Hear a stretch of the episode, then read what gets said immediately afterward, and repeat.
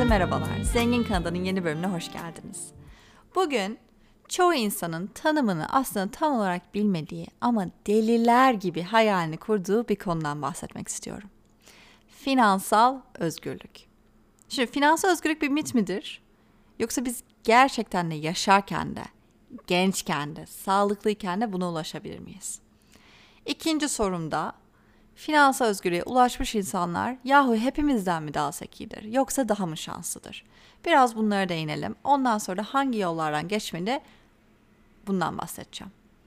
Her bölümde olduğu gibi kısa bir kendimi tanıtayım sizlere. Adım Ece Özer, Mekil Ekonomi mezunuyum.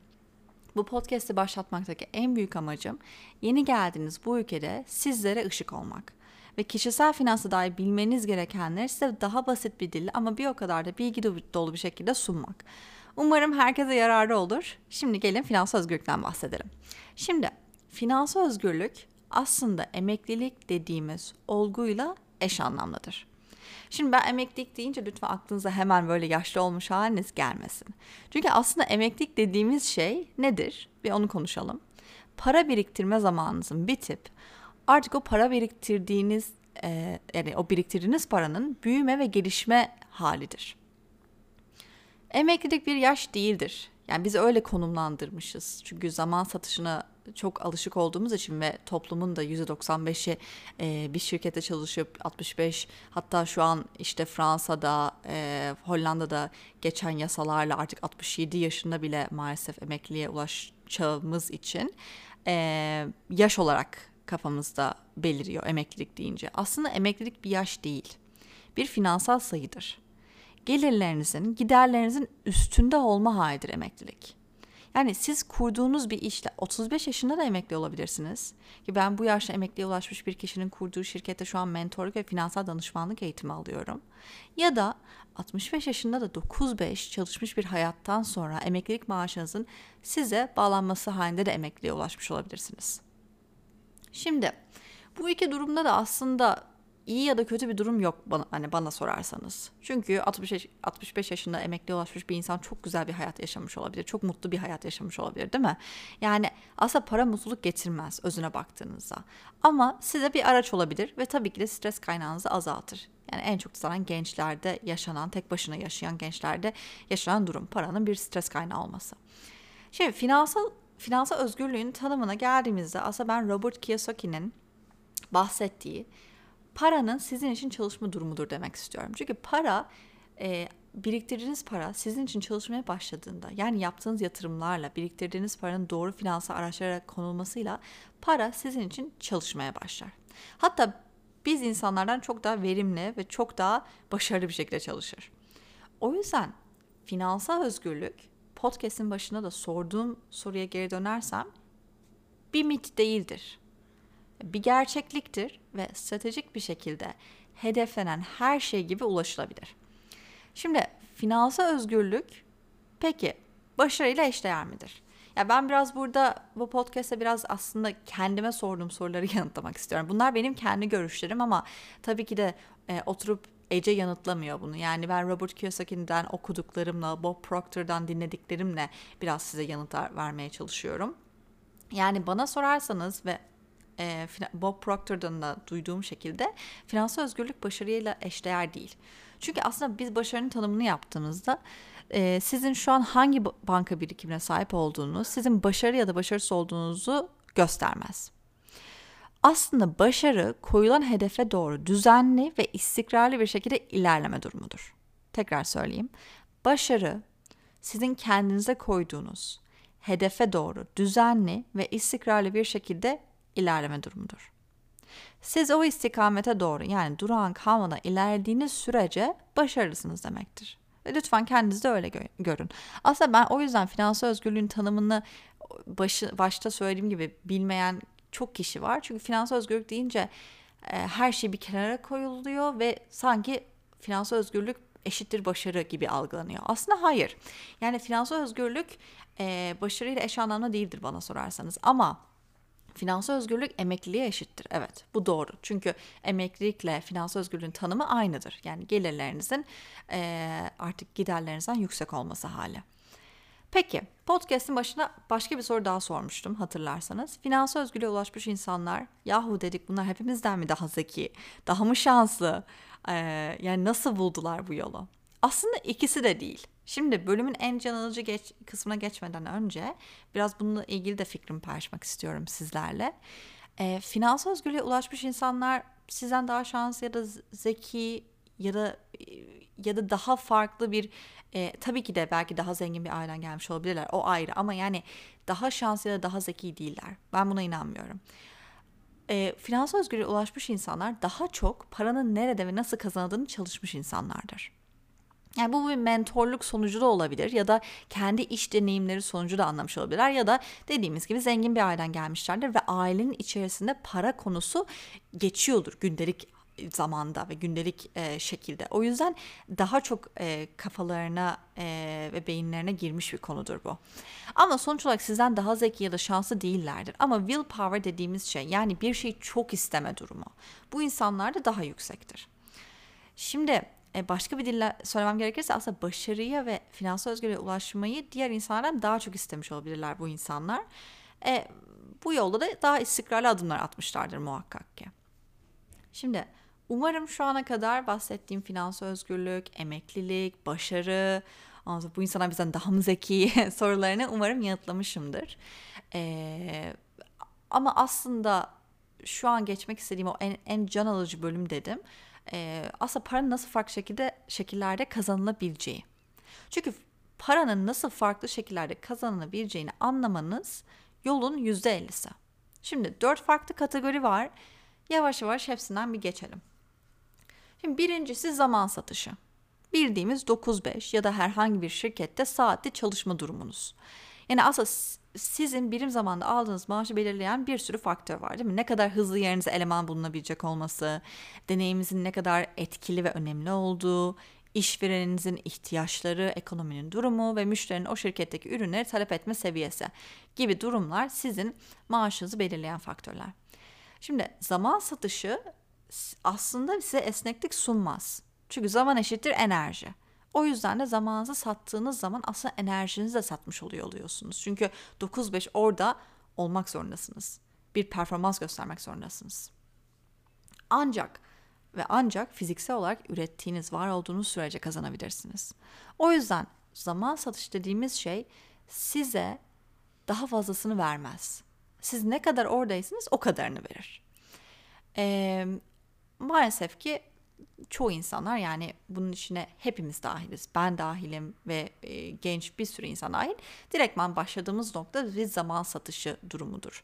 E, tabii ki de önemlidir ve uzmanlık da aslında böyle kazanılır. Yani zamanınızı doğru yere sattığınız şekilde. Ama tabii ki doğru yere satmanız gerekir. Doğru uzmanlık, doğru bilgiye ulaşmanız gerekir. O yüzden ikinci kategoriye para kazanmanın ikinci yolu ise bilgi satışıdır. Şimdi bir uzmanınız olduğun alanda bilgiyi satma durumu bu. Yani gene vaktinizi alır ama maaşlı bir durum olmadığı için sizin bilginizi piyasanın durumuna göre ve sunduğunuz kaliteli e, sunduğunuz kaliteli bilgiye göre daha yüksek oranla pazarlama olanağı verir. Şimdi örnek vereyim. Yani örneğin bir avukatsınız. Düşünün bir avukatın kendi bilgi birikimine, mezun olduğu okula göre ve geçmiş dava başarısına göre aslında ücretini piyasa ile oranla daha yüksek ya da daha az ya da ortalama bir sayıya getirebilmesi. Çünkü bilgi satıyor sonuçta. Kendi uzmanlığını satıyor. Ya tabii bilgi satışı teknoloji şu halde alabilir aslında pasif gelir haline de gelebilir değil mi? Örneğin siz 100 saatlik bir online ders programı hazırlarsınız uzman olduğunuz alanda. E buradan koyduğunuz fix fiyat kayıt alma fiyatıyla pasif bir gelir elde etmeye başlayabilirsiniz. Yani o zaman zaman satışıyla en büyük fark ne oluyor? Siz zaman satışında fiziksel olarak orada olmak zorundasınız, üretmek zorundasınız dedik ve daha fazlası ve daha fazlası size maalesef ki verilmiyor dedik.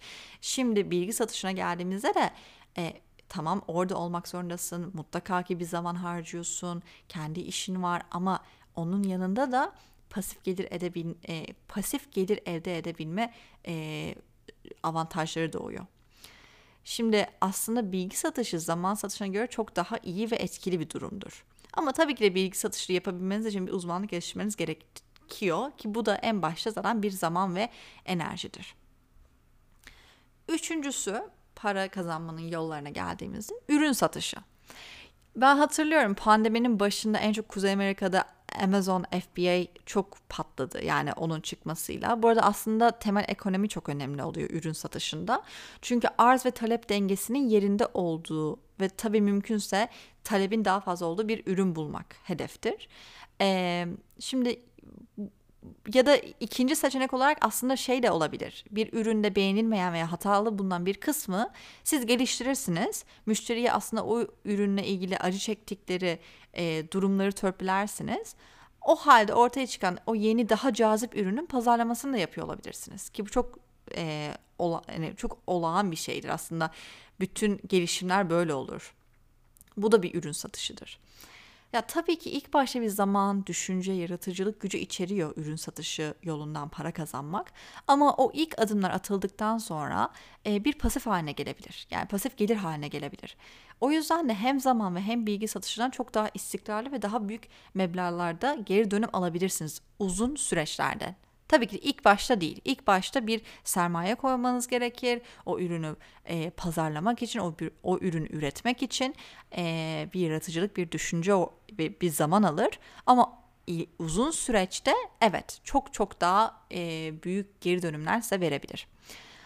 E, bu arada bahsettiğim para kazanma yolları birbirinden çok ayrı olması şart değil. Ben kategoriledim. Dört tane farklı kategoriyle sunuyorum size ama aslında siz bir uzmanlık geliştirip bilgi satışı yaparken o bilginin sonucunda ortaya çıkan bir ürünün de patentini alıp satabilirsiniz. Yani aslında o zaman hem aktif gelir hem pasif gelir elde etmiş olursunuz. Aslında e, şunu anlamanız lazım. Siz ne iş yapıyorsunuz? Neyle ilgileniyorsunuz? Bununla ilgili nasıl ürün satabilirsiniz? Nasıl bilgi satabilirsiniz? E, zaman satışından nasıl daha kolay çıkabilirsiniz? Aslında sizin kendinize bu soruyu sormanız lazım bu podcast'ten sonra. Yani benim aslında en büyük amacım da bu. Sizin kendinize bu soruyu sormanız. O yüzden çok ayrı düşünmeyin bu kategorileri. Ha ürün satışı yok bu bana uygun değil yok bilgi satışına odaklanayım. Belki de ikisini aynı anda yapacaksınız bunu bilemezsiniz. Ama düşünmenizi tabii ki de kendinize doğru sorular sormanız lazım. Şimdi dördüncü kategori para kazanmanın yollarından şirket satışı. Şimdi bu ilginç bir konu. Ben de kendim daha önce e, Montreal'de VC'de çalıştığım için e, çok içli dışlı olduğum bir konu. E, girişimci ruhunuz yoksa çok öner önermem. Yani doğru bir konu olmaz ya da e, sizi mutlu edecek bir yol olmaz aslında.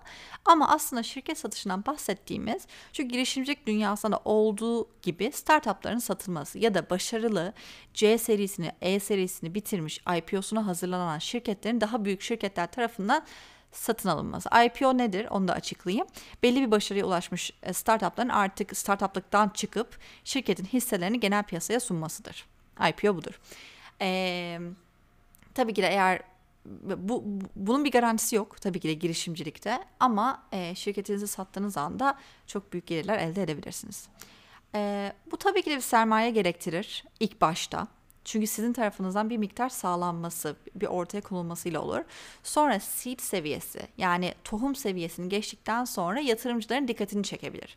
Özellikle VC yani Venture Capital Fund, girişim sermayesi fonu sunan şirketler yatırımınıza ortak olmak isteyebilir ve şirketi sizinle geliştirmeye istekli olabilir. Şimdi aslında VC'ler startupların ilerleyemeyeceğini bildiği için, her startup'ın ilerleyemeyeceğini bildiği için çok pardon, düzelteyim o yüzden bir portfolyo oluştururlar kendilerine ve fonlarından eşit şekilde bölüp 10-15 şirkete yatırım yaparlar. Bundan ancak bir ikisi unicorn dediğimiz yani Türkçe çevirse tek boynuzu at ismini alır. Yani bu da aslında sadece bir ikisinin çok büyük oranlarda kar getireceği anlamına gelir. Aslında her VC'nin hedefi harcadığı 10 bin dolar için atıyorum enjekte ettiği 10 bin dolar için bir 100 bin dolar geri dönümü ya da 1 milyon geri dönümü alma hedefi vardır. Şimdi bu VC tarafından bahsettim ona daha çok girmeyeyim. Ama aslında biz para kazanmanın yollarından konuşuyorduk değil mi? Şimdi aslında şirketi kuran sizin tarafından duruma baktığımızda burada bir zaman satışı vardır. Hatta bu çok daha yo- yoğun ilgi isteyen ve günde 8 saati geçebilen bir zaman satışı da olabilir. Ama şimdi ilk başta bahsettiğim zaman satışına göre o ilk kategorideki zaman satışına göre çok daha karlı ve çok daha farklıdır. Neden? Çünkü siz kendiniz için çalışıyor olursunuz kendi misyonunuz için ilerliyor olursunuz. Kendi hedefleriniz için bir zaman ortaya koyuyor olursunuz ve başkası için yapmazsınız bunu. İkincisi de şirketin sonra da sonradan satmanız halinde diyelim e, bir tabii ki de büyük bir gelir elde edebilirsiniz. Hatta emekli olmuşsunuz demektir çok büyük ihtimal. Ama diyelim ki en kötü ihtimal oldu ve şirket satılamadı ve ilerleyemedi. Ne kazandırır? Bilgi. Kesinlikle. Size bir deneyim ve bilgi donanımı kazandırır. Bir yaşanmışlık kazandırır. O yüzden e, daha farklı alanlara ve daha farklı alanlara yatırım yapma mental kapasitesini size verir aslında. Şimdi e, bahsettiğim şu dört para kazanma yolunu toparlayalım ve bölümü sonlandıralım istiyorum. Ne dedik? İyi ki zaman satışı. Sizin zamanınızı ve enerjinizi bir şirkete satmanız. Herkesin zaten seçtiği bir yol ilk başta. İkincisi bilgi satışı. Uzmanlık geliştirdiğiniz bilgiyle başkalarına yardımcı olup hem de kendi saatlik ücretini belirleyebilmeniz. Bu bir güç dediğimiz gibi. Üçüncüsü ürün satışı. Talebi yüksek olan bir ürünün veya piyasadaki ürünlere kıyasla daha kullanışlı bir ürünün pazarlama ve satışıdır. Ve dördüncüsü son olarak da para kazanma yollarından şirket satışı büyük risk içerir ama büyük bir geri dönümü de olabilir ve size çok büyük bir e, hayat deneyimi sunar. Aslında bu dördüne baktığımızda nerede olduğunuz ve nereye doğru yol almak istediğinizi seçmeniz çok önemli. Çünkü bölümün başında da dediğim gibi finansal özgürlük bir yaş değildir. Lütfen bunu bunu artık anlayalım. Finansal özgürlük bir yaş değildir. Bir finansal sayıdır ve gelirlerinizin giderlerinizin üstünde olma halidir. O yüzden zaman satışıyla maalesef ki finansal özgürlüğe ulaşmak sizin en az 50-60 senenizi alır. Yoğun bir çalışma temposundan ve enerjinizden sonra ve düşünün ki maalesef 50 yaşından sonra enerji sizin 20'lerinizdeki gibi kalmıyor. O yüzden aslında zaman satışıyla maalesef ki finansal özgürlüğe ulaşmak o kadar kolay değil. Tabii bu süreçte hayalinizdeki işi yapıp yapmadığınız da bir muamma değil mi? Çünkü her zaman satış yapan insan maalesef ki hayalindeki işi yapamayabiliyor. O yüzden bir uzmanlık ya da girişimcilik düşünüyorsanız önce zamanınızı ve yaratıcılığınızı oraya akıtmaya başlayın. Bu şey de olabilir yani öyle bir lüksüm yok diyorsanız bu e, bir iki saat de olabilir. Siz kendi e, temponuzdan sonra, iş temponuzdan sonra eve gelip kendi kendiniz için, kendi istekleriniz için çalışma, bir fikir ortaya koyma alanı da yarat- yaratabilirsiniz kendiniz için. Yani illaki e, işinizi bırakmanıza gerek yok. Onu demek istiyorum. O yüzden bir uzmanlık ya da girişimcilik düşünüyorsanız önce zaman yaratıcınızı oraya akıtmaya başlayın ki zaman satış oyunundan yavaş yavaş çıkabilin. Şu an nerede olduğunuz, hangi yaşta olduğunuzun bir önemi gerçekten yok. Çünkü istediğiniz her şey için insan mutlaka yolunu buluyor. Ama iki şey çok önemli. Bir, yakıcı istek yani burning desire dediğimiz şey ve iki, bilgi, bilgi, bilgi. Umarım yararı olmuştur bu bölümün. Şimdi bana ulaşan kişileri her cumartesi düzenlenen ve üyesi olduğum ve finansal eğitim aldığım şirketin webinarlarına atıyorum. Ama tek seferlik mentorundan bu izni aldım. Ee, aslında bunu yapmamdaki amacım öncelikle ne kadar eksik bilginin etrafta olduğunu görmeniz. Özellikle Kanada alanında yani Kanada'da yaşıyorsanız bu size çok daha yararı olacak. Ve kendi geleceğiniz ve ailenizin geleceği için bir bilgi donanımı artık e, oluşturmanız ve bilgi dolu ortamlara kendinizi sokmanız. Dediğim gibi eğer tek seferlik linki hala atmadıysam bir sonraki cumartesi webinarı 20 e, Nisan'da olacak. Bana Zengin Kanadalı Instagram'ın üzerine ulaşabilirsiniz. Şimdilik sağlıcakla kalın. Bir sonraki bölümde görüşmek üzere.